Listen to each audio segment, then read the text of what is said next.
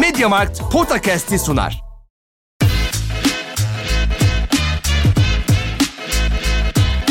Podcast. Kaan Kural ve Orkun Çolakoğlu'yla N B A gündemine haftalık bir bakış.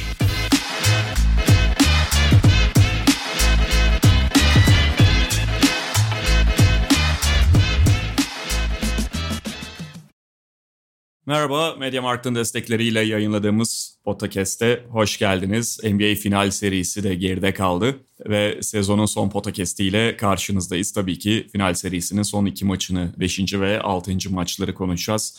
Kaan Kural'la birlikte. Hoş geldin Kaan abi. Hoş bulduk abicim. Başlarken yine ufak bir Mediamarkt duyurusunu yapalım. yapalım Mediamarkt'ta abi. Her çeşit teknolojik ürün mevcut. Mediamarkt'ın büyük, geniş ve bol seçenekli mağazalarında istediğiniz gibi gezerek, kimse karışmıyor mu çıkın diye alışverişinizi yapabilirsiniz. Ben bizim burada şeyde gidiyorum. Ümraniye'de var, yani Ümraniye'nin girişinde. Aha. Şey abi, şimdi teknoloji marketi diye düşündüğün için hani sonuçta teknolojik her şey var işte. Elektronik daha doğrusu. Fakat şey acayip abi, alt katta beyaz eşya falan gibi hani elektrikli aletlerde de istediğin her şeyi bulabiliyorsun. Yani sırf elektronik değil, elektrikli aletlerde de yani seçim yelpazesi çok geniş yani. Peki bu duyuruyu yapmış olalım böylelikle ve final serisine geçiyoruz. ikide bırakmıştık Kaan abi ve biraz geçen hafta konuşurken yani sadece serinin skoru anlamında değil, oyunun gidişatıyla da momentumun Milwaukee'ye dönmekte olduğundan, dönmüş olduğundan bahsediyorduk. İşte dördüncü maç zaten biraz tuhaf bir maçtı. Özellikle o maçı işledik ve Milwaukee'nin fiziksel üstünlüğüyle başta bulduğu ekstra hücumlardan, bu ekstra hücumların gerek hücum reboundları gerek rakibin yaptığı top kayıplarıyla Milwaukee'nin çok daha fazla atış imkanı bulmasının maça etkisinden, nasıl ibreyi Milwaukee'ye çevirdiğinden bahsetmiştik. Beşinci maçta ise çok daha farklı bir basketbol oynandı. Yani... Evet. Bir anda başka bir seriden sanki karşımıza iki tane takım çıktı. İki tane farklı takım çıktı. Bambaşka bir basketbol, bambaşka bir hücum düzeyi. Tamamen mesela dördüncü maçla falan tezat oluşturan bir maçtı beşinci maç. Ya oradan istersen başlayalım. Başlayalım abi. Bir kere yani dördüncü maç serinin en kötü maçı olmuştu. Fakat beşinci maçta e, serinin en iyi maçı oldu. Yani açık ara en iyi maçı oldu hem de. Ya bu, bu seviye bir maç... İki takımın da çıktığı en iyi, bütün playoff'larda oynadıkları en iyi maç olabilir. Gerçi Phoenix'in işte Denver serisinde de çok iyi, işte Chris Paul'un oynadığı çok iyi bir maç var da şey çok acayip abi. Yani beşinci maç hakikaten bu finalde bu iki takımın çıktığı zirve. Phoenix açısından üzücü olan en iyi maçını oynayıp maçı kaybetmek oldu. Hı hı. Yani en iyi maçını oynayıp kaybediyorsun çünkü rakip daha iyisini oynayabiliyor. Daha iyi bir seviyeye çıkabiliyor yani. Daha üst bir seviyeye. Ve ucu ucuna da olsa hani çok küçük detayların belirlediği bir mağlubiyet alıyorsun. Jrue Holiday için kariyer maçı oldu. Olağanüstü oynadı Jrue Holiday. Yani hem şut anlamında hem fiziği, yani fiziğini kullanarak rakip kısalar üzerine bas, kurduğu baskı hem hücumda hem savunmada bir tarafa e, şutları da soktuğu zaman zaten çok özel bir seviyeye çıkıyor. Yani Jrue Holiday'in en büyük sorunu zaten hani genelde şutla da turnikeyle de müthiş bir bitirici değil. Çok özel bir, yani Jrue Holiday özellikle savunma tarafında çok özel bir oyuncu. Bence bu playoff'larda oyun kurma özelliğini de çok arttırdı. Yani çok daha ön plana çıktı o açıdan. Zaten bence Milwaukee'nin bu final serisinde şampiyonluğa ulaşırken yaptığı en büyük devrim mi dersin ya da kendi içinde evrim mi dersin? Antetokounmpo'nun daha az topla başlayan oyuncu olmasıydı. Yani geçtiğimiz yıllarda N B A birincisi olurken ama playoff'larda hayal kırıklığı yaratırken Milwaukee'nin en büyük sorunlarından biri Antetokounmpo'nun hücumun başlangıç noktası, yani point of attack, saldırı noktası olmasıydı. Çünkü saldırı noktası olduğu zaman ona yardım getirip sıkıştırmak daha kolay oluyor. Ve oradan hani Antetokounmpo iyi bir pasör olmasına rağmen bence mesela bu playoff'ta da müthiş pasörlük örneği gösterdi. O köşe şutlar girmediği zaman çok sıkışıyordu Milwaukee. Fakat Antetokounmpo saldırı noktası olmadığı, perdeci veya ilk pası alan oyuncu olduğu zaman onu durdurmak da, savunmanın reaksiyon vermesi de, savunmanın rotasyon yapması da çok daha zorlaşıyor. Burada işte bu, yani e, başta Jrue Holiday ve Khris Middleton bu işi, yani saldırı noktası olmayı ya, yaptıkları zaman çok daha etkin bir takım görüyorsun ki Jrue Holiday bu işi muazzam yaptı. Bütün maçı sürükledi. Olağanüstü bir üçüncü çeyrek oynadı. Antetokounmpo'nun muhteşem ikinci, üçüncü maçlardan sonra, dördüncü maç genelde şeydi.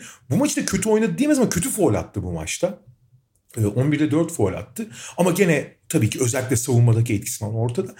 Ama üç oyuncu, yani sonuçta Jrue Holiday, Khris Middleton ve Giannis Antetokounmpo doksan sayı attılar abi zaten. doksan değil de seksen sekiz sayı attılar yani. Hani Daha ne yapsın adamlar? Abi yirmi dört yirmi altı asistin yirmi dördünü bu üç yaptı. Yani birbirine verdikleri asistler de var ama düşünürsen takımın başkalarını hazırlayan pozisyonun hepsinde, her şeyin merkezinde bu üçlü vardı. Hı hı. Harika oynayan, yani belki de sezonun en iyi maçını oynayan Phoenix'e karşı daha üst düzey bir standart yaratabildi bu üçlü.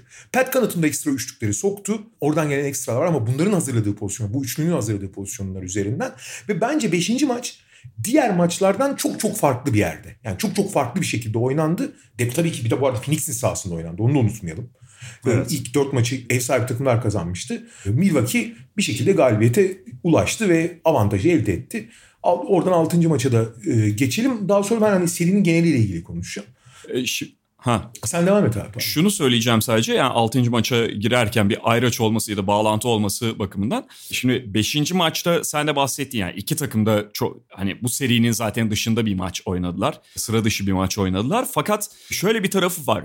Phoenix perspektifinden baktığında ya Milwaukee çok ekstra attı. Jrue Holiday her zaman bu kadar verimli şut atamıyor, atamaz diyebilirsin. İşte genel şut performansının Milwaukee'nin bu kadar iyi olmayacağını tahmin edebilirsin. Nitekim altıncı maçta yani bu doğrultuda bir şey vardı. Hı-hı. Ama muhtemelen kendi içinde Phoenix bunun hesabını da yapmıştır. Yani tam olarak böyle düşünebileceği bir durum da yoktu Phoenix'in. Yani Milwaukee evet, ekstra evet. oynadı. Biz e, onları normallerine çekersek, kendi standartlarına çekersek zaten böyle hücum edebiliyoruz diyebilecekleri bir taraf da yoktu. Çünkü Phoenix de çok ekstra hücum etti. Hmm. Ve Phoenix seri ilerledikçe, bu sadece beşinci maç sonunda e, ya da beşinci maç içerisinde kafaya dank eden bir durum yoktu. Şunu gördü, Milwaukee onları şuta zorluyor. Yani Phoenix zaten şut temelli bir takım ama Milwaukee pota dibini ve kolay basketleri tamamen devre dışı bıraktı Phoenix açısından. DeAndre Ayton'u da bozarak. Hı hı. Ve Phoenix iyi şut atmaya, iyi şut atmak da yetmez. Çünkü dördüncü maçı hatırlayalım, yüzde elli bir ile şut atmıştı Phoenix Suns. Her ne kadar çok iyi üçlük atmasa da genel isabet oranı yüzde elli birdi. İyi orta mesafe atmışlar. Fena orta mesafe atmamışlardı falan ve yüzde elli bir ile aslında Milwaukee'den çok daha yüksek yüzdeyle oynamışlardı ama yeterli olmamıştı. Dolayısıyla... Çünkü, çünkü yirmi dört fazla hücum yapmıştı Milwaukee. Evet ve yani Phoenix'in yine o gün konuştuğumuz bir şey. O yüzde elli birin içerisinde iyi üçlük performansının olmaması ve çok yüksek volümde de atmamaları. Yani işte dokuz üçlük mü yedi üçlük mü öyle bir şey atabilmişlerdi. O da bir avantaj sağlayamamalarına yol açtı. Phoenix'in dolayısıyla Milwaukee'yi yenmek için beşinci maçın sonunda bir kez daha bu ortaya çıktı. Çok iyi şut atması gerekiyordu. Böyle hmm. bir formüle sıkıştırdı Milwaukee Phoenix'i. Buradan altıncı maça geçebiliriz. Hmm. altıncı maçta abi, hani bundan da çok kısa bahsedeceğim. Çünkü serinin geneliyle konuş. altıncı maçta biraz dördüncü maça çok benzedi. Yani aradaki o beşinci maç zaten bu finale hiç uygun değil. Yani beşinci maç hakikaten yani olağanüstü oynanmış maç. İki takım da yüzde ellinin üzerinde üçlük atıyor. O karşılıklı maç acayip gidip geliyor. Tuhaf hakem, hakem hataları olmasına rağmen hani iyiye daha iyiyle yanıt vermek gibi bir şey var. Bu arada yani savunmaların kötü olmasıyla alakalı değil. Ana zaten Phoenix genelde savunmada çok koordinasyon üzerinden oynayan bir takım. Ve ilk defa şey, bir önceki maçta başlattıkları Giannis duvarını biraz daha getirdikleri için Giannis'i biraz daha sınırlamayı başarmış durumdalar falan. Hı hı. Bir miktar yani. En azından ikinci, üçüncü maçta yaptığı dehşeti yaratamıyor artık Giannis. E bir derece yani. Her şey ilgili ama iyi şey yapılıyor, daha iyisi yapılıyor. Daha iyisi, daha iyisi, daha iyisi, daha iyisi. En sonunda işte Khris Middleton işi bitirdi zaten son bölümde. Şey zaten bu Milwaukee için biraz sadece bu sezonun değil son dönemin hikayesi gibi. Hani maçın sonunda Khris Middleton'la oynarız. Khris Middleton, yani Khris Middleton onlar için bir şey gibi. Yani onların Kobe'si konumunda yani. Yani maç topu izolasyonla oynuyor. Abi beşinci maç tek, pardon altıncı maç tekrar dördüncü maç standart. Abi ilk yirmi üç hücumda dört tane skor oldu biliyor musun? Evet, altıncı evet. Maç. Abi şimdi yani tamam, takımlar seri ilerledikçe birbirlerini tanırlar, e, ana silahlarını alırlar, altıncı maçın tedirginliği falan. Yani elli bin tane sebep var. Ama abi yani yirmi üç hücumda dört skor olmaz be abi. Yani korkunç bir şey bu yani. İlk çeyrek zaten ilk çeyrek sonuna kadar da felaket gitti. E, çeyrek sonunda Milwaukee toparladı zaten hani abi... Yavaş ve temposuz ve takımların istediklerini yapamadıkları maçlarda fiziksel avantajlı olan takımlar daha büyük bir fark yaratırlar. Yani biliyoruz işte yani bu iki takımın yapısal avantajı olarak Milwaukee fiziksel, Phoenix daha şütör ağırlıklı. Yani Milwaukee fiz- üstüne giderek Phoenix kaçarak oynayan takımlar. Hı hı. Ki genelde fiziksel oynayan takımların her zaman belli daha avantajlı olduğu durumlar vardır. Gerçi basketbol değiştikçe bu ara bayağı kapandı mı makas. Ama e, özellikle bu tip maçlarda O, o yüzden beşinci maç Phoenix için büyük hayal kırıklığı. Yani çok verimli bir maçta Phoenix'in avantajlı olduğu alanların daha etki etmesini beklersin ama maçı kaybediyorsun sen. Olağanüstü bir üçlü performansla Jrue Holiday, Khris Middleton ve Antetokounmpo performansıyla kaybediyorsun. Bu tip bir maç, yani altıncı maç gibi bir maçta da aslında avantajlı olan yapısal avantajları, yani takım özelliklerinin fark yarattığı yerde Milwaukee avantajlı ve ilk çeyrek sonunda görüyorsun ki yani o bataklıktan hiç çıkamıyor şey Phoenix. Diğer tarafta ise biraz Giannis devreye girmeye başlıyor falan. Yavaş yavaş öne geçiniyoruz. Bakın ikinci çeyrek başında campaign'in ekstra katkısı olsun. Biraz Milwaukee hücumunun kendi kendine takılması olsun. O fark kapandı ve maçın çok büyük bir bölümü başa baş gitti. Yani çok büyük bölümü başa baş oynadı. Fakat abi genel toplama bakıyorsun. Yani ma- bu bence maçtan sonra biraz serinin hikayesine doğru gidiyor. Abi iki takım açısından genelde evet bireysel olarak daha olumlu söyleyebileceğin oyuncular oldu. Mesela Bobby Portis fena bir maç oynamadı. Ekstra katkı verdi vesaire. Chris Paul, ona ayrıca konuşacağız Chris Paul'u. Bence çünkü şampiyonluğun kaybedilmesindeki en önemli faktörlerden biri Chris Paul'du. Üçüncü çeyreği ve özellikle daha doğrusu ikinci çeyreği iyi oynadı Chris Paul. O ağırlık da koydu. Kontrolü ele, ele aldı. Ama genel itibariyle bir kişi hariç kimsenin takım, yani ne takım olarak ne bireysel olarak istediği standarda çok çıkamadığı bir maçtı bu. Çok bocaladığı bir maçtı. Ama bir tane adam abi ya Giannis öyle bir basketbol oynadı ki abi senin basketbolu sevdiğin çağlardan sen de çok iyi biliyorsun. doksan dokuz iki bin üç Shaq, ben hep söylüyorum yani basketbolun zirvesidir o. Yani hı hı. bir oyuncunun çıkabileceği en büyük oyuna do- hakimiyettir o. Benim gördüğüm. Yani çok özel oyuncular gördük N B A tarihinde. Ben ama doksan dokuz iki bin üç arasındaki Shaq gibi bir oyuna hakim, yani tek başına oyun dengesini en çok değiştiren oyuncu benim gördüğüm oydu. Ki ve, bunu... ve kural değiştirmiştir. Yani bireysel Tabii. olarak N B A'in kural değişimine sebep olan son oyuncu Shaq. Ve abi ben o zamanlar şeyde ve bunun daha iyi dönemi de iki bin ve iki bin bir'dir. Yani doksan dokuzda iyiydi ama olan, yani o seviyede değil. Neyse ve ben şey diyordum yani iki binde zaten M V P oldu. Yani N B A'de o zaman yirmi dokuz takım vardı. yirmi dokuz takımın hangisine gitse büyük veya küçük şampiyonluk adayı yapar. O derece bir hakimiyetti onun. Aha. Abi Giannis'in modern şaka en yaklaştığı maç budur abi. Yani sürekli potayı zorluyor, sürekli eşleşilemiyor. Ya, e, Shaq hem çok çabuk hem çok kuvvetliydi ama hızlı değildi Shaq. Çabuktu sadece. Hı hı. O yüzden abi pota altında dön, aniden döner iki kişiyi falan yok edip direkt potaya gider ve hiçbir şekilde durduramazdın adamı yani. Mümkün hı hı. değildi. Foul yapıyordun sadece foul atamadığı için. Nitekim Giannis de o açıdan Shaq'a çok benziyordu. Tabii Giannis Shaq kadar güçlü ama çok daha çelik, çok daha uzanıyor, çok daha... Top hakimiyeti daha kuvvetli falan. Evet, mesafe kat ediyor. Shaq mesafe kat edemiyordu o kadar. Hı-hı. Abi yani hiç... Ve e, ben açıkçası abi hani Brooklyn serisine geldiğimiz zaman da falan aynı şeyi düşünüyordum. Artık Giannis'in geldiği noktada oyununu maalesef optimize edemeyeceğini kanaat getirmiştim ben. Yani sürekli hani iyi şeyler de yapacak ama kendi yeteneklerinin en verimli olduğu alanlara odaklanamayacak diye düşünmeye başlamıştım. Hı hı. Hatta Brooklyn serisinde biraz Ben Simmons gibi foul almaktan korktuğu için potadan çok daha kaçarak, çok daha şuta dayalı oynamaya başlamıştı. Fakat abi bunu daha önce de konuşmuştuk, hatırlıyorum.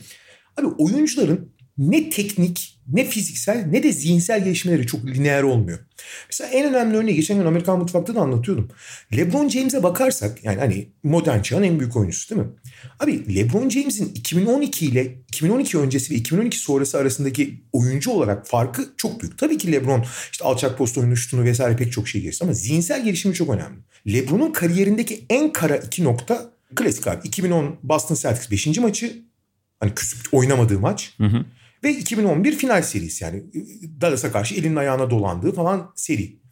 Fakat abi iki bin on iki Boston'da, bu sefer gene Boston, bir başka Boston serisi altıncı maçı da LeBron'un kariyerinde kırılma noktasıdır. Yani üç iki geride Miami, herkes işte Miami'nin yenilmesini bekliyor o süper takımın falan.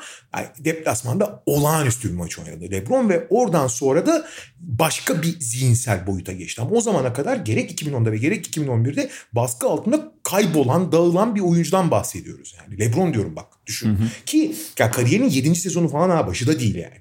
Şimdi Giannis için de benzer bir dönüm noktasında mıyız, ona emin değilim. Çünkü bunu görmemiz lazım. Çünkü daha Brooklyn serisinde bile bunu yapmıyordu adam. Ya bu final serisinde evet yaptı ve özellikle bu son maçta inanılmaz yaptı abi. Ne olursa olsun sürekli iyi yaptı ve yapabildiği şeylere yöneldi. Bir adım bile yere atmadı. Sürekli zorladı, şey yaptı. Abi final serisinde boyalı alandan kaç iki yüz küsür sayı pardon yüz yirmi sayı atmış boy alanından ve önemli bir kısmı hücum reboundu tamamlama falan yani. Açık sahada yaptıkları yani birebir de zaten durdurulamıyor. İki, yani işte iki sıkıştırma geldiği zaman hep doğru yöne gidip ama hep saldıran konumunda doğru pasları buluyor falan. Ve bu maçta abi bir de yetmezmiş gibi tabii zihniyet nasıl değiştiğini görüyorsun abi zihninin. on dokuzda on yedi faul attı abi. Hatta on sekizde on yedi idi, sonuncuyu kaçırdı. Evet sonuncuyu kaçırdı. Abi yani elli sayı on dört rebound ve ve abi savunmada yaptıklarını bu adam geçen sene yılın savunmacısı boşuna seçilmedi.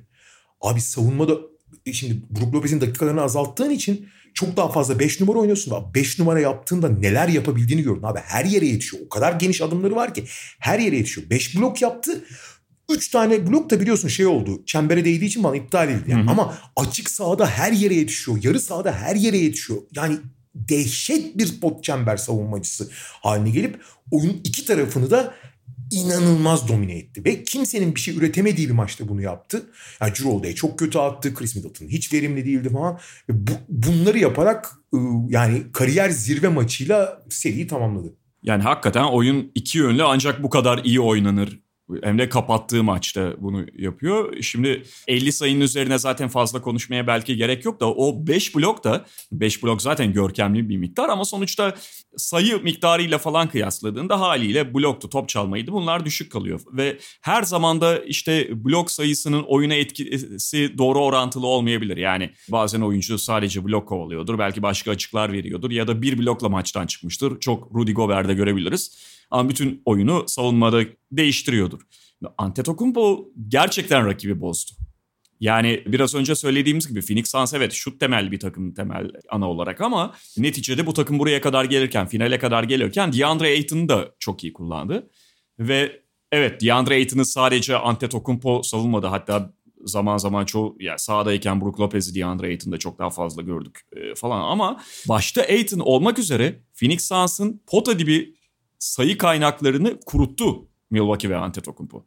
Ve o beş blok evet bazıları e, hızlı hücumlara yapılmış olabilir, daha açık sahada yapabilmiş olabilir ama bu anlamda da çok etkili. Tamamen püskürttüler rakibi dışarıya doğru ve yani şöyle bir tablo ortaya çıkıyordu maç sonunda. Ya Devin Booker orta mesafeye gidecek, ya Chris Paul orta mesafeye gidecek ya da zaman zaman bunları da yapamıyor Phoenix Suns ve Jay Crowder üç sayı çizgisinin gerisinde böyle yarı tereddüt halinde e, şut atıyor ya da atmıyor. Zaten düşük yüzde de kaldı. Şey, DeAndre Ayton aşağıda top alıyor ama potaya resmen bakmıyor ya da iki saniye gecikmeli bakıyor. Alın benden bu topu psikolojisine girmiş durumda.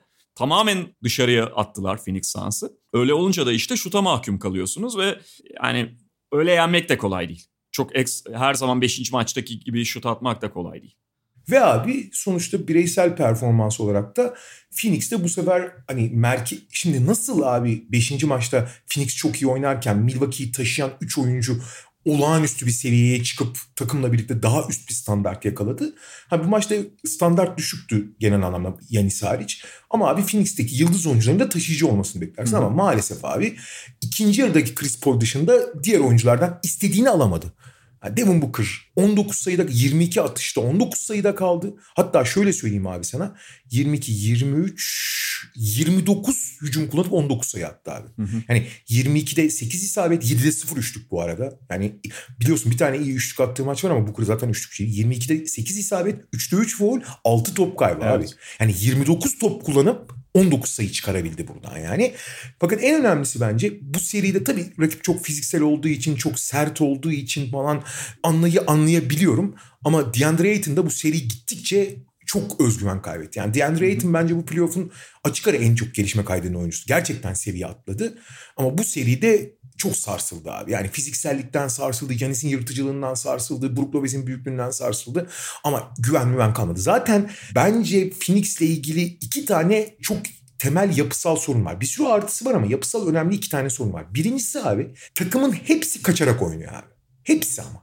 Yani şimdi baştan şey campaign'i saymıyorum çünkü campaign hani öyle ya da böyle yedek kart yani bu maçta on dakika oynadı mesela.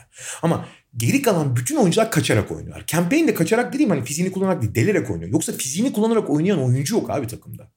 Şimdi bu başlı başına şöyle bir problem yaratıyor. Şimdi fizik kullanmanın bir sürü avantajı var değil mi? Foul almak gibi, işte şey gibi, e, rakibin üzerinde baskı kurmak gibi vesaire. Fakat daha önemli de bir şey var abi. Fiziğini kullanarak oynamıyorsan rakip savunmanın geometrisini kolay kolay bozamıyorsun. Pasla bozmak o kadar kolay değil abi. Pasa karşı önlem alabiliyorsun. Fizikle temas ettiğin zaman savunmacıyı belli bir yere doğru sürükleyebildiğin için rakip savunmanın geometrisini bozabiliyorsun. Nitekim işte abi penetre ediyor mesela Giannis, birini sırtına alıyor falan. Abi bütün savunmanın dengesi bozuluyor. Yani rotasyon paternlerini falan bozuyor. Çünkü oyuncuyu sürüklüyorsun başka bir yere. Hı hı. Bu sadece hani bu seriden örnek veriyorum ama genel bir konsept olarak konuşuyorum. Ve abi şimdi en azından DeAndre Ayton'un, yani senin pivotunun, potaya yakın oynayan oyuncunun en azından doğası gereği o pozisyonun, o rolün gereği fiziğiyle oynamasını beklersin. Hani fiziğini kullan. Hani yüklenmek dediğimiz şey. En temel basketbol tabiri değil mi? Yüklenmek. Hı hı. Abi Ayton da kaçarak oynuyor abi. Yani kaçarak oynamanın böyle büyük dezavantajları. Şimdi ve abi o kadar tedirgin olursan, yani kendi Ayton ilk üç tur boyunca, hatta belki de bu serinin ortasına kadar kendinden emin olduğunda ne kadar rahat, o yumuşacık, ne kadar zarif bitiriyordu değil mi? Abi playoff, koca playoff'u yüzde yetmiş isabet oranıyla oynadı adam lan. Lan yüzde yetmiş nedir abi? Yani Giannis Antetokounmpo yani boyalı alanda öyle bir bitiricilik N B A, yani tüm N B A'de bir iki kişi yapabiliyor onu. Hele playoff'ta yapıyorsun bunu, düşünsene. Hı hı. Ama hepsini kaçarak. Ama abi en ufak bir tedirgin olduğu zaman, en ufak bir elin ayağın dolandığı zaman ne oluyor abi? Bu ikinci yarıda bir pozisyon var. Bence çok belirleyiciydi. Chris Paul adamın geçti. DeAndre Ayton'a potu altına verdiği tedirginlikten böyle kaçtı, saçmaladı, hatırlıyor musun? Bomboşken, smaç evet. yapacakken. Aha. Ve bu maçı da çok kötü oynadı. on ikide dört isabet ediyor. Şimdi abi on iki, on dört, on altı top kullanıyor DeAndre Ayton. yirmi dokuz top kullanıyor Devin Booker. Toplam yani kırk beş top kullanıp otuz bir sayı atıyorlar abi. Şimdi kırk beş topla otuz bir sayı atıyorsan bu iki oyuncudan ve senin en temel oyuncularından, abi ondan sonrası çok zor yani. Ondan sonrası çok zor. Hakikaten çok zor. Şeyden bahsettin abi, yani rakip savunmanın paternlerini değiştiremiyorsun, boz- e, bozamıyorsun diye. Mesela Devin Booker'ın bu üst üste kırk attığı maçlar bunun bir örneği. Biraz bahsetmiştik geçen seferde. Yani sonra bir tane daha geldi. Fakat Devin Booker'ın öyle kırk atması biraz Milwaukee'nin kontrolüne gerçekleşiyor. Yani Milwaukee tabii ki istemez kırk atmasını. Mümkün olduğunca herkes olduğu gibi düşük yüzdede tutmak isterler ama Devin Booker o oyunu oynarken Milwaukee'nin savunmasını bozamıyor aslında. Hı hı hı hı. Ve çok haklısın. Diğer oyuncuları kontrol edebiliyor Milwaukee ki özellikle bu mesela dördüncü maçta çok belirgin bir durumdaydı. Keza beşte de, yani beş, beşinci maçta Phoenix daha iyi hücum etti. Hani o, o maçın belirleyicisi farklı. Milwaukee'nin olağanüstü hücum etmesiyle belirlendi. Ama dördüncü maçta mesela çok belirleyici oldu. Normalde çünkü e, hücumların o kadar verimsiz kaldığı, hele Milwaukee hücumunun yüzde kırkın altında isabet oranıyla oynadığı bir maçta karşı tarafta kırk sayı atan, kırk sayılık performans sergileyen bir oyuncunun dengeyi Phoenix lehine bozmasını beklersin. Ama öyle olmadı işte. Diğer oyuncuları çünkü kontrolde tutabiliyorlar. Abi şöyle bir şey var. Yani N B A'nin üst düzey skorerleri arasında benim en az beğendiğim oyuncunun Devin Booker'ın olmasının sebeplerinden biri bu. Yani şimdi playoff olan finalde arka arkaya kırk atıyorsun. Yani senin skor gücüne şapka çıkarılır sadece. Yani hiçbir şey demiyorum. Hı hı. Fakat abi Booker şutu girmediği zaman sahaya hemen hemen hiçbir şey vermiyor başka. İyi bir pasör değil. Yani ortalama üstü bir pasör en fazla yani. Çok iyi bir pasör değil. Yani kendi yaratıp takım arkadaşlarına çok daha uygun pozisyonlar yaratmıyor. Hı hı. Zaten dribbling gücüyle adam geçebilen bir oyuncu değil. Savunmayı hiç eksiltmiyor. Yani senin söylediğin konu. Savunma abi, tamam, sayı attığı zaman ana skorersin sen. Buna kimse bir şey diyemez. Ama abi Duncan Robinson'dan da biraz ekstra şeylerin olsun, anlatabiliyor muyum? Hı hı. Tamam, dribbling üzerinden falan atıyorsun ama adımını geçmiyorsun. Takım arkadaşlarına hiçbir şey vermiyorsun. Şutun iyi olduğu zaman acayip atıyorsun. Acayip de atabilirsin ama başka sahaya koyduğun şey çok az yani. Hakikaten başka, hani sistemi çalıştırmak için çok bir şey yapmıyorsun. Zaten tam onu değil şeye geliyordum. Abi Phoenix'in iki tane temel sorunu var. Birincisi takımdaki herkesin kaçarak oynuyor olması, buna en büyük sorumlu, daha doğrusu pozisyonun doğası gereği DeAndre Ayton'da katıldığı zaman herkes kaçarak oynuyor. Bu bir takım ikincili başka yan etkiler yaratıyor. Bir diğeri de abi. Abi şimdi Chris Paul bu takımın lideri değil mi? Buraya kadar gelmesine falan. Çok önemli rol sahibi falan. Bin tane şey söyleyebiliriz. İşte Denver serisini müthiş bitirdi. Clippers serisini müthiş kapattı falan. Eyvallah, bunların hepsine kimse bir şey diyemez. Bu maçı da hiç fena oynamadı bence. İkinci yarıda özellikle. Hı hı. Fakat abi Chris Paul'da yapısal bir sorun yaratıyor abi. O da şu. Bu kadar kaçarak oynayan bir takımın abi düşük tempo basketbol oynamasına imkan yok. Çünkü kaçarak oynuyorsan düşük tempoda yani optimizasyon, keskinlik üzerinden oynayamazsın. Çünkü keskinlik ve yarı sahadaki mükemmeliyetçilik ancak ve ancak fizik temas ve pozisyonları açmakla olur. Kaçarak oynayan takımların, şuta dayalı takımların yüksek tempo oynaması gerekir ki savunmadan uzak kalabilecek daha fazla imkanlar yaratılsın. Bu gerçekten bir paradoks abi. Yani pol ile tempolu oynayamıyorsun. Yani yapıların gereği. Ama pol olmadığı zaman hani o organizasyonu da sağlayamıyorsun. Nitekim abi bu, bu son maç biraz tempoluydu aslında beklenen ama genel itibariyle Phoenix'in doğasına aykırı bir durum var. Chris Paul'un lider olması. Daha doğrusu Phoenix'in en verimli halinin ortaya çıkmasına engel oluyor Chris Paul. Nitekim evet. abi Chris Paul'un olmadığı maçlarda takımın daha akarak, daha fazla şey yaparak, açık sahada çok daha fazla ürettiğini de gördüm. Hı-hı. Chris Paul'le de ekstra bir şeyler üretiyorlar, ayrı konu. Chris Paul dediğim gibi en önemli oyuncu ama bu takımın aslında yapısı için ideal bir profil değil Chris Paul. Anlatabiliyor muyum? Hı. Anlatmaya çalıştım. Yani campaign'le daha etkili oluyorlar. Diğer oyuncular daha verimli oldukları bir viteste oynuyorlar yani. Ve abi şimdi ha son olarak da şeyi söyleyeyim ben bu maçla ilgili. Abi Monty Williams da harika bir iş yaptı. Yani kimse hiçbir şey diyemez yani. Olağanüstü bir sezon geçirdi, eyvallah. Fakat abi taktiksel olarak hala onun da belli verimleri görmesi için takımla birlikte olgunlaşması gerekiyor herhalde. Çünkü bu seri başından beri ben hep şeyi söylüyorum. Konuşuyorduk hatırlarsın. Ya P J Tucker için uygun bir seri değil bu diye. Hı hı. Ya P J Tucker biraz lüks gibi. Ya şimdi P J Tucker sahada... Şimdi P J Tucker'ın en büyük özelliği... P J Tucker senden bir şey kaybettirmiyor. Ya P J Tucker ne verse artı veriyor. Ama verdiği artılar yeterli mi? Ya çünkü artık köşe üçlüğünü sokmakta bile çok zorlanıyor. Başka hücumda hiçbir şey yapmıyor. Savunmada evet çok oyuncuyla eşleşebiliyor ama özellikle böyle kaçarak oynayan oyuncuları da tutamıyor. Abi bütün maçta Booker'la boğuşuyor. Booker kırk atıyor abi. O zaman savundun da ne oldu yani? Hani oradan ekstra bir şeyler vermemiş oluyorsun. Kötü savunmuyor. Ya başka savunursa daha iyi yapacak diye söylemiyorum ben. Ama yani P J Tucker çok az kalori veriyor. Ha kaybettirmiyor. Getirisi çok az. Çok az. Ha götürüsü olmadığı için ve özellikle onun disipliniyle o savunmaya verdiği psikolojik avantajlarla oynatabilirsin. Sakınca yok. Ama abi daha üst düzey bir standart istiyorsan bu kadar az şey veren oyuncuyla oynayamazsın. Ve abi fakat şöyle bir şey var. P J Tucker'ın yapamadıklarını cezalandıramadı Phoenix. Aynı şeyi konuşuyorduk ya. İşte mesela Trey Young'ı cezalandırmak. Atlanta Philadelphia'sında Trey Young'ı hiç cezalandıramamıştı ya. Trey Young'ın savunma zaafları. Yoksa Trey Young en önemli oyuncu. Ama Tucker'ın abi şimdi savunmada zaaf yaratan bir oyuncuyu cezalandırmak nispeten daha kolaydır. Üzerine gidersin. Hücumda zaaf yaratan bir oyuncuyu cezalandırmak için yalnız Monty Williams çok basit bir şeyi ancak ve ancak bu altıncı maçta denedi. Abi şöyle bir durum var. Şimdi ideal beşi Milwaukee'nin Tucker, Antetokounmpo, Middleton, Lopez ve Holiday. Abi her pozisyonda bir beden büyükler. Brook Lopez Ayton'dan bir beden büyük. P J Tucker işte Crowder'dan bir beden büyük. Antetokounmpo, Mikal Bridges'den iki beden büyük. Holiday, Paul'den bir beden büyük. Middleton'da Booker'dan bir beden. Şimdi her pozisyonda bir, bir buçuk beden büyüksün. Bu yüzden ters eşleşme yapmak istemiyor Phoenix. Çünkü ters eşleşme yaparsan bir yerde iki buçuk, üç beden küçük kalacaksın. Hı hı. Yani çok zorlanacaksın. Fakat abi şöyle bir durum var. P J Tucker'ın, P J Tucker gibi bir oyuncu yani hücumda hiçbir şey yapmayan bir oyuncunun fiziksel fark yaratması önemli değil. Nitekim bu maçın ikinci çeyreğinde ilk defa P J Tucker'ın başına Chris Paul'u verdi. Ve Mikal Bridges şeyden alıp yani P J Tucker şeyden Antetokounmpo'nun üzerinden alıp şeye verdi.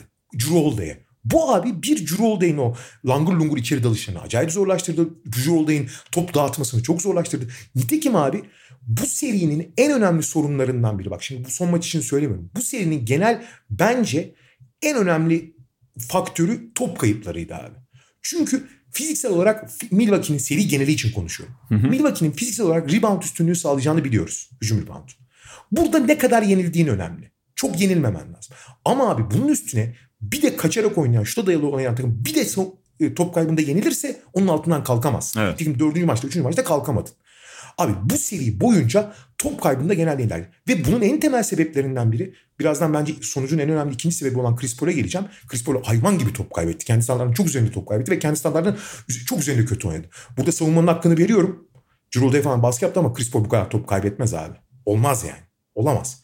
Fakat Milwaukee'de çok az top kaybetti. Bunun en büyük sebebi de Jrue Holiday'e en ufak bir baskı olmamasıydı. Mikal Bridges Jrue Holiday'e bu kadar baskı yaptığı zaman top kayıpları da çok artmaya başladı. on sekiz top kaybetti abi maçta. on dokuz top kaybetti maçta Milwaukee bu son maçta. Diğer maçlarda Bu maça kadar ilk beş maçta dokuz top kaybı ortalamasıyla oynuyordu Milwaukee. dokuz nedir abi final serisinde? dokuz inanılmaz bir rakam. O, yani ligin en az top kaybeden takımları e, San Antonio'lar falan on iki top kaybediyor yani. Hı hı. İlk defa burada de, şimdi Chris, hem Chris Paul'u rahatlatıyorsun. Chris Paul, Jrue Holiday'in baskısıyla uğraşmıyor. Dinleniyor savunmada. O dinlenmesi de kaldı. Hem de P J Tucker hiçbir şey yapmadığı için Chris Paul hatta aralara giriyor, şey yapıyor. Söyle adını. P J Tucker köşede beklerken e, kendi aksiyon tarafında olursa yardıma gidiyor. Çok akıllı olduğu için falan. Savunmada da daha etkili oluyor. Dinleniyor da. Ve Mikal Bridges de Chris Middleton, şey, Jrue Holiday'in o langır lungur dalışlarını bozduğu için hakikaten çok bozdular Milwaukee'yi. Her şey. Yani Antetokounmpo bu kadar insanlık dışı oynamasa Phoenix kötü oynadığı bir günde bile kazanacak noktaya getirecekti top kayıpları sayesinde. Diğer maçlarda yapamadığı sayede. Ama çok geç başvurdu buna Monty Williams. Çok geç buldu bu çözümü yani. Hı hı. Ama en son işte geri dönüyoruz abi. Abi bu seride bence en yani bir sürü faktör var ama top kayıpları çok belirleyici ve Chris Paul abi çok bence eline gelen fırsatı da biraz kendi tepti abi. Ve kendi standartlarının altında bir seri geçirdi. Yani Phoenix tamam tecrübesiz vesaire. Milwaukee'nin fizikselliği fark yarattı. Eyvallah her şey tamam. Ama işte Ayton son maçı. Yani bir sürü sebep var. Eyvallah tamam da Chris Paul kendi standartlarının çok altın yani bayağı altında. Chris Paul kendi beklen, ondan beklentilerin altında oynadığı için Phoenix Suns'ın kaybetme sebepleri arasında Chris Paul'u ben bir numaraya yazarım yani. Keza Antetokounmpo'yu da Milwaukee için bir numaraya yazarım. O da abi tam tersine ben nasıl etkili olabilirim? Ben nasıl oyunda fark yaratıyorumu ilk defa bu kadar çözmüş gözüktü yani. Ya şu Monty Williams konusunda abi haklısın fakat genelinde bence serinin bir koç için çok dezavantajlı pozisyondaydı. Yani doğru, rakip doğru, bu doğru, kadar doğru. fazla fiziksel üstünlüğe sahipken ve bunu geçen hafta da konuşuyorduk. Yani bir kez daha tekrarlamak gerekir. Milwaukee'nin fiziksel üstünlüğü sadece Antetokounmpo artı Brook Lopez'den gelmiyor bu seride. Birden başlayarak, Jrue Holiday'den başlayarak bütün pozisyonlarda fiziksel olarak üstünler Phoenix'e karşı. Ee, Abi bu... şöyle bir şey söyleyebilir miyim? Aha. Chris, ilk beşte Khris Middleton teknik olarak iki numara oynuyor. Ulan Khris Middleton'ı pek çok maçta dört numara oynatıyor takımlar. Ya tabii ki yani e, ve direkt olarak bütün pozisyonlarda yiyor.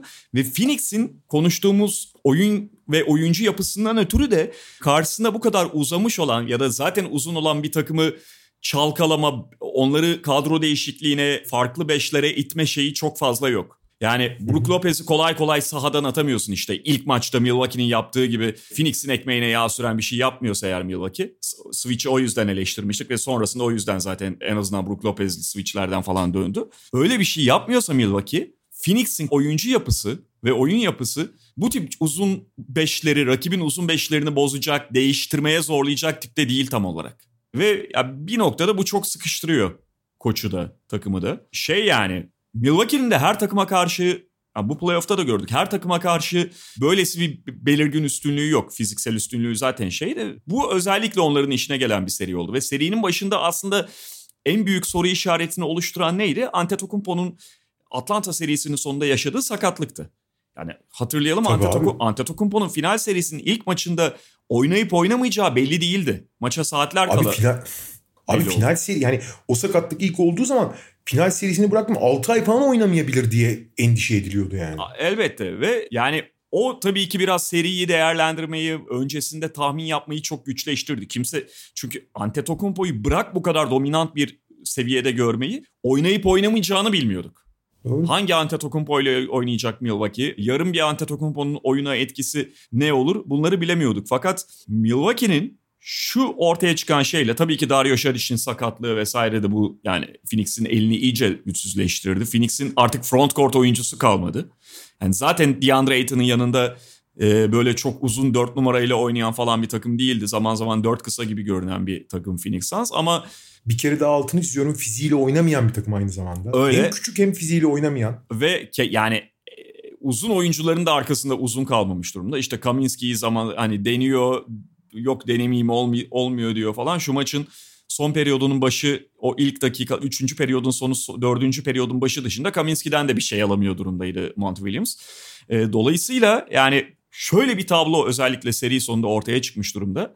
Hep konuştuk sezon boyunca. Milwaukee'nin de en büyük dezavantajı kısalardaki darlığıydı ve DiVincenzo'nun sakatlığıyla o daralma biraz daha belirgin hale gelmişti. Ama Phoenix Suns'ın artık hiç uzunu kalmamıştı.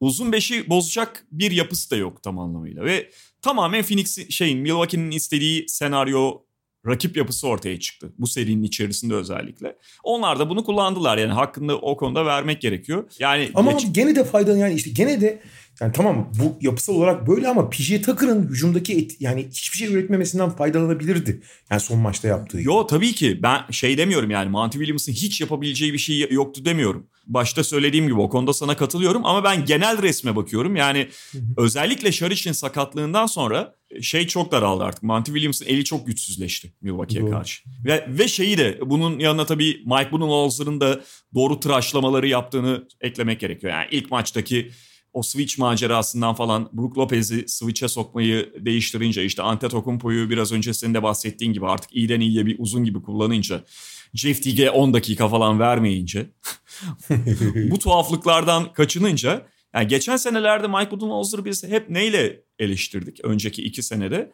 A planın dışında hiçbir şey olmamasıyla.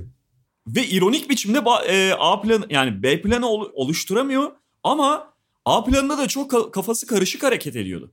Doğru. Garip yani sadeleştirme yapamıyor. dokuzuncu onuncu oyuncular rotasyona dahil ve bir şey abi üretemiyorken şey, e, onları dahil ediyor. Abi her şeyi bırak. Antetokounmpo otuz iki otuz üç dakika oynuyordu ya. E, yani kriz anında takımın artık böyle acil olarak çok temel bir yapıya, temel bir plana oradan seni çıkaracak, e, yangından kaçmanı sağlayacak bir şeye gitmesi gerekirken hala onuncu oyuncuyu, dokuzuncu oyuncuyu kullanıyor. Hala böyle garip şeyler deniyor. Dediğin gibi Antetokounmpo'yu otuz bir otuz iki dakikalarda tutuyor. Mike Budenholzer'ın en fazla eleştirildiği noktalardan biri buydu. Şimdi final serisine baktığımızda özellikle ki bu, bunu Brooklyn serisinde falan da gördük. O sadeleştirmeyi nihayet yaptı. Yani Brook Lopez'i switch'e sokmaya gerek yok. Orta mesafeyi öncelikle kapatalım. O uzunumuz dışarı çıkacaksa da. İşte Jeff Teague en son maçta artık iki dakika verdi. Ne zaman girip çıktığını bile anlamadık. Forbes'u falan zaten tamam abi seni kullanmayacağım demişti. yedi kişiyle oynayabildi. Yani buna biraz Phoenix imkan verdi. Biraz da ama Budenholzer'ın da hakkını vermek gerekiyor. Nihayet daha fazla maceraya girmedi. Takımının avantajlarını net biçimde yansıtmasını sağladı. O konuda hakkını vermek gerekiyor. Yani evet gerekiyor özellikle işte ama abi yani yıllardır konuşulan hikayeler. Yani, ta, ta, Toronto serisinden gelen o işte iki sıfırdan verdikleri yani Mirotic inadı dakika vermiş. Abi Antetokounmpo'nun beş oynaması gerektiğini ya beş oynayabileceğini belli yapılardan yani, yıllardır abi final serisine kadar hala bunları çözememişti ya. Yani, yani hı hı. Tamam Budenholzer'ın belli açılarının hakkını verelim de abi dokun yani takıma dokunma daha iyi oynuyor zaten takım. Dokunmadı yani. Tek yaptığı dokunmamak oldu yani. A planından da işte B planı yapmasına çok gerek kalmadı. Antetokounmpo'nun beş numaraya geçmesi dışında ki o da hani ulan yıllardır söylenen konular anasını satayım. Yoksa ya ben hala çok şeyim abi rahatsızım. Yani abi şu Brooklyn serisini geçemiyordunuz az daha ya. Yani Kevin Durant'in ayakları iki numara küçük olsa geçemiyordunuz seriyi yani.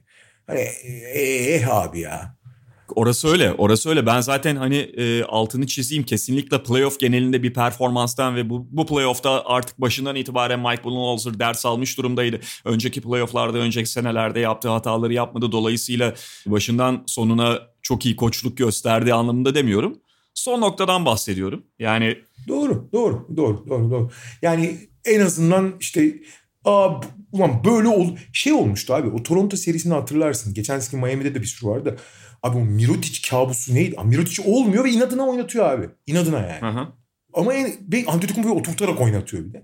En azından abi aa, oluyor böyle de oynayalım. İyi tamam Antetokounmpo beş numarada gayet iyi. Tamam ulan hani yıllardır söylüyordu millet oluyordu madem. E, oldu yaptı kazandı. Helal olsun yani ona söyleyecek sözüm yok. Ama şey... Nihayet bir şekilde finish çizgisini geçmeyi başardılar ama Antetokounmpo için eğer Antetokounmpo burada zihinsel bir eşiği atlamışsa hı hı. yani bu final serisi ve özellikle bu altıncı maç Antetokounmpo'nun iki bin on iki LeBron Boston maçı gibi bir maç olmuşsa yani hı hı. Antetokounmpo'yu artık bundan sonra işte yeteneklerini daha da geliştirecek inanıyoruz. Yani hiçbir zaman iyi bir şutör olması çok kolay değil ama daha da kariyerinin bence zirvesine yeni yaklaşıyor daha. yirmi altı yaşında abi adam sonuç itibariyle. Ama zihniyet olarak o, de, o devrim noktası, kırılma noktasıysa bu çok başka bir yere gidebilir. Milwaukee'de Antetokounmpo'da bu saatten sonra. Ama dediğim gibi yani bu final serisinde Antetokounmpo'nun benim hayalini kurduğum ya da pek çok kişinin benim değil boş ver. Pek çok kişinin hayalini kurduğu Antetokounmpo'ya dönüşmüş olması sadece bir serilik geçerli. Yani a- aynı Antetokounmpo'nun şey serisinde, Brooklyn serisinde de ne kadar eski hastalıklarının nüksettiğini de hatırlıyoruz. Daha iki, üzerinden bir ay geçmedi o serinin. Hı hı. O yüzden bakalım olacak mı? Olursa herkes için çok iyi olur. Yani bir oyuncunun kendi yeteneklerini nihayet daha iyi anladığı yepyeni bir dönem başlar. Genel itibariyle baştan Antetokounmpo ve Milwaukee'yi kutlamak lazım. Phoenix için de beklenenin çok çok çok çok üzerinde başarılı bir sezon. on yıldır playoff oynayamamış bir takımın finale kadar gelmiş olması. Yani finali de belli... Yani bakıyorsun abi, final serisinde altı maç oynandı. Milwaukee'nin çok net kazandığı bir maç var. Phoenix'in de net kazandığı bir maç var. Diğer maçlarda birçok farklı faktörden dolayı, Milwaukee'nin daha iyi yaptığı birçok şeyden dolayı kaybettiler. Ama yani final serisinde de şey gibi olmadı sonuçta. Yani iki bin iki Lakers New Jersey serisi gibi de olmadı. Yani bu finalin içindeydiler sonuç itibariyle. Hı hı. Büyük oranda. Belli açılardan kazanabilirlerdi. Dediğim gibi, çünkü dört tane maç kazanılabilecek noktadaydı Phoenix için. Ben mesela hep şey diyorum. İkinci maçı bence Milwaukee daha iyi oynamıştı ama Phoenix kazandı. Üçüncü maçta tersi oldu bence. Ama e, önemli değil. Yani bunlar oluyor zaten. Yakın geçen maçlarda belli detaylar belirliyor. Ama net bir şekilde yani rakibe üstünlük kurulan birer tane maç var sadece final serisinde. O yüzden Phoenix açısından da çok çok başarılı bir sezon sonuç itibariyle. Kesinlikle öyle. Yani onlar da bu kadronun aslında çapının ötesine gittiler. Yani tabii ki buna olanak sağlayan durumlar oldu kendilerinin dışında. İşte sakatlıklar, Clippers'ın sakatlıkları, Lakers'ın sakatlıkları, Denver'ın sakatlıkları. Bunlar olanak sağladı ama şeyi bir kez daha söylemek gerekir belki. Yani kendi adıma en azından. En güçlü takım hiçbir zaman olmadılar ama en iyi basketbol oynayan takım belli noktalarda Phoenix'ti bana göre. Evet. Final serisine kadar. Ya final serisinde işte rakibin fizikselliği onları çok bozdu ama o top trafiğini sağlayabildiğinde hakikaten en böyle düzenli, en karmaşık şeyler ortaya koyan, en zaman zaman izlemesi keyifli basketbol oynayan Phoenix Suns'ta onları tebrik etmek gerekiyor. Zaten e, o final serisinde işte, top trafiği dedin ya. Aha. Abi işte Bridges ve Crowder'ın devreye girdi. Yani top trafiğin olduğu zaman Phoenix kendi maksimumuna ulaşıyor. Tabii. Nitekim Milwaukee'nin bunu bozması, yani Bridges ve Crowder'ın eline hiç top gelmeden hücumların dönüyor olması, serinin geneli için konuşuyorum. Milwaukee'nin savunma başarısı kadar Chris Paul'un da orada kabahati var abi. Yani her şey bu her şey Booker izolasyonuna, her şey Chris Paul orta mesafesine kaldığı zaman Phoenix şimdi Booker kırk atıyor. Evet, etkili, iyi bir hücum ama ideal değil. İdealin Hı-hı. altında kaldığın zaman da yetmiyor işte. Aynen öyle. Diğer tarafta da yani bir şekilde işte Giannis Antetokounmpo'nun malum geçen senenin sonu itibariyle en çok konuşulan şeylerden biri Antetokounmpo bir sezon daha kalacak. İşte e, sözleşmesinin bitimini bekleyecek. Ondan sonra free agent olacak. Zaten seneye de şampiyon olamazsa Milwaukee. Uzağında da kalırsa biraz. Yine erken elenirse. Ondan sonra Miami'ye gider. Oraya gider. Buraya gider. Dallas'a gider. Bunlar konuşuluyordu Antetokounmpo ile ilgili. Hiç beklenmeyen bir şey yaptı. Kontrat imzaladı takımıyla. Ve hakikaten yani samimi olarak o Milwaukee Bucks'ta kalıp burada bir şampiyonluk kazanmayı istiyordu. Yani Antetokounmpo'da şey var. Bunu her oyuncuda göremezsiniz doğal olarak. Çünkü Antetokounmpo'nun gençliği, geçmişi, çocukluğu, bir mülteci olarak işte başka bir ülkede tutunmaya çalışması, uzun yıllar çok büyük zorluklarla ailecek mücadele etmiş olmaları falan. Yani bunlar Antetokounmpo'yu şekillendiren şeyler ve Milwaukee ile ilgili resmen böyle bir borçlu hissetme hali vardı Antetokounmpo'nun. Sanki böyle Milwaukee Bucks onu şey draft etmedi de Yunanistan'da zor durumdayken, kimse yüzüne bakmıyorken çekip almış gibi. Öyle bir neredeyse borçlu hissetme hali vardı Antetokounmpo'nun görebildiğim kadarıyla kendini Milwaukee Bucks'a karşı. Ya bunun yanında da çok böyle özellikle süperstar düzeyindeki oyunculara göre kıyaslandığında çok ayağa yere basan, çok böyle insanlarla işte medyayla, Milwaukee taraftarıyla, daha sıradan insanlarla iletişimi çok sıcak, samimi bir gayet normal insan evladı izlenimi veriyor. Hatta çok biraz fazla naif bir tarafı evet, var. Evet yani. evet yani belki zaman zaman hatta eleştirilmesinde o da bir böyle arka plan oluşturuyordu. Ben o yüzden hani böyle bir karakterin hem sadakat göstermişken ve dolayısıyla en büyük hedefi bu takımda, bu şehirde bir şampiyonluk kazanmakken bunu elde etmiş olmasına, hem böyle bir karakterin kazanmış olmasına sevindim yani bir taraftan. O ben de kesinlikle kesin. Yani, yani o... O çok özel bir durum. Şey hikayesini bilmiyordum mesela. Sonuçta bütün N B A oyuncularının hemen hemen böyle hikayeleri var. Çoğu çok zor geçmişlerden geliyorlar. Aile problemleri, maddi problemler. Yani Antetokounmpo tek değil ama Antetokounmpo'nunki tabii o e, mültecilikle falan biraz daha böyle şey. Dramatik tarafı daha ağır olan bir hikaye ve şeyi yeni öğrenmiştim. Belki sen biliyor muydun bilmiyorum abi. Çaylak sezonunda aldığı bütün parayı direkt ay başında yani al, banka hesabına yattığı anda şeye yolluyormuş. Ülkesine yolluyormuş, ailesine. Ondan sonra işte şey falan böyle yani o kadar ki eve dönecek parası yoktu falan. Bilmiyorum abartı mıydı ya da kendimi yürümeyi tercih etti şey değildi. Yok Milwaukee'li taraftarlar görmüş bunu arabaya almayı teklif etmişler. Buralar oralardan buralara geldi ve bugün de yani çok karakterinde falan bir bozulma gözükmüyor. Nereye kadar şey götürebilir var. Bunu dediğin gibi bir eşik atladı mı? O eşik atlama psikolojik anlamda onu ne kadar büyütecek oraların onların yanıtını ileride göreceğiz ama bir tane şampiyonluk kazanmış olması çok sevindirici. Ya bence şey gördü yani kendi etkili ya biraz LeBron'la o yüzden paralel kuruyorum. Yani LeBron da neleri yaptığı ve onları yapmakta ısrar ettiği sürece yani sonuçlar istediği gibi olmazsa da daha etkili olabildiğini gördükten sonra zihinsel bir aydınlanma, rahatlama yaşadı. Çünkü biliyorsun LeBron'un çocukluğu da çok bahsedilmesin. LeBron'un çocukluğu da çok karmaşık abi. Aha. İşte babasıyla ilişkisi, annesinden hani annesi onu ne kadar korumacı olsa da ayrılması, uzun süre yalnız kalması falan filan. Neyse hani baba figürünün olmaması onda çok çok ciddi bir özgüven eksikliği falan yaratıyor LeBron. Aha. Hani o da ama işte hani ben iyi yaptığım şeyleri sadece iyi yaptığım şeyleri yaparsam sonuçlar istediğim gibi olmasa bile sonuçların iyi olma ihtimali daha çok artıyor görüp aydınlandıktan sonra bambaşka bir şeye dönüştü zaten. Yani LeBron ondan sonra hani ligin patronu oldu. Bıraktı kendisinin veya takımının patronu olmayı. Antetokounmpo da en azından ya ben bunları iyi yapıyorum. Sadece ve sadece bunları yapsam sonuçlar istediğim gibi olmasa bile sonuçların iyi olma ihtimali daha yüksek. Yani hı hı. kaçarak hiçbir yere varamıyorumu görmüşse ki bence hani bir musibet bin nasihat diyorlar ya hani uygulamada görmüş olması bence çok önemli. Şey de bu arada hani işte bütün parayı veriyor o yüzden eve yürüyerek dönüyor ama onlar da hafif biraz abartı hikayeler ya yani sonuçta şey değil. Ama şu var abi herifin ne kadar naif olduğunu şuradan anlıyorsun. Biliyorsun çok acayip aile yani kendi ailesine de yani işte eşine de yani kendi kurduğu aileye de veya işte kardeşleri ve anne babasıyla olan ilişkisine inanılmaz. Öyle böyle bir bağlı değil. Herkes ailesine bağlıdır ama bu acayip. Ve abi basketbolun hayatında N B A'nin en çalışkan iki üç oyuncusundan biri olduğuna hiç şüphe yok. Kendisini geliştirmek için ne kadar büyük adanmışlık olduğuna hiç şüphe yok. Onu biliyoruz. Fakat abi basketbolla o kadar ölüp kalkmıyor biliyorsun değil mi? Mesela şey çok komikti abi. İşte Milwaukee şey serisi oynuyor. Atlanta serisi. Phoenix serisi bitmişti ya. Aha. Phoenix serisinin bittiğini bilmiyordu mesela. Vallahi bilmiyordu yani. O gerçek mesela bilmediği. Hakikaten takip etmiyor yani ne oluyor ne bitiyor. Yani başkası ne yapıyor falan hiç ilgilenmiyor o tip şeylerle yani. Öyle çok ilginç naif bir tarafı var. Yani hep hani düzenli olarak bunu söyle ve bunu yaptığını da biliyorsun. Yani işte maç bitti şöyle oldu. Kaybettin kazandın neyse ne işte ne yapacaksın? Eve gideceğim çocuğuma sarılacağım. Biraz şey yapacağım yemek yiyeceğim. Televizyon seyredeceğim. Oyun oyun bilgisayar oyunu oynayacağım. İlgilenmeyeceğim yani bitti o iş falan filan diyor. Ve o açılardan böyle çok acayip bir naifliği var yani. Evet yani o çocuksu tarafı devam ediyor hakikaten. Var var var var. O klasik smoothie hikayesi var ya o, o mesela bence... Bir de bu şey elli tane nugget Chick-fil-A'de. O yeni hikaye. Ama o işte üçüncü sezonu muydu o smoothie hikayesi? Yani o smoothie ha. hikayesi bence Antetokounmpo'yu en iyi anlatan hikaye. Yani bilmeyenler için de söyleyelim.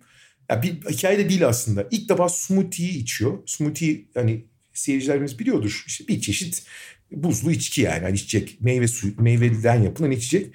İlk kez smoothie içiyor. Milwaukee'de çok ünlü bir smoothie'ci var. Ulan bu ne güzel bir şeymiş. Hayat ne kadar harika. Smoothie süper bir şey. Yaşamak ne güzel diyor. Tamam mı?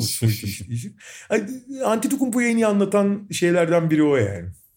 Evet Milwaukee'ye tebrikler ama bir taraftan da çok şükür şu sezon bitti. Dileriz bir daha bu tip bir sezon yaşamayız. Yani aynen. Yani tam bir Survivor sezonu oldu.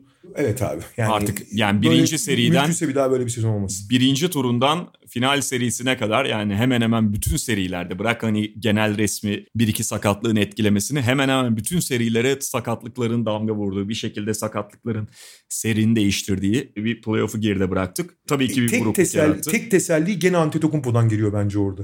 Hani o da olmayacaktı abi final serisinden. Aynen. Yani olmaması olmayacak gibi bakıyorduk. Ben en azından öyle bakıyordum yani. Ve yani hani biraz önce senin söylediğin gibi final serisinde olmamasını bırak. İlk anda eyvah biz aylarca gitti diye korktu herkes. Ya mesela Kawhi Leonard şu anda o durumda. Evet. Gelecek sezonun yarısını falan oynayamayacak Kawhi Leonard. Göz, görüntü o yönde. Bu arada şey ortopedi uzmanları var. Hani Twitter'da falan da çok aktifler. Hani kendi branşlarının biraz da reklamını yapmak için. Aha. Onlar pozisyondan sonra durumu inceleyen videolar falan yayınladılar. Abi hepsi Yani en kötüsünden korkuyoruz diyordu. Hepsi ama yani hiçbiri de yani ya bir şey olmaz evet. yani çok basit demiyordu. Hiçbiri çok basit demedi yani. Ben kendimden söylemiyorum. Hı-hı. Hani pozisyonu gören herkesin içi biraz ekşidi ama uzmanlar bakıp en kötüsünden endişelenmeliyiz diyordu hepsi. Ya tabii ki terse esneyen bir dizden ve yani ciddi açıyla esneyen bir dizden bahsediyoruz. Ben benzer pozisyondan ucuz kurtulan bir Jermaine O'Neal'ı hatırlıyorum yıllar önce. O şekilde esnemişti dizi ve neyse ki bir şey olmamıştı.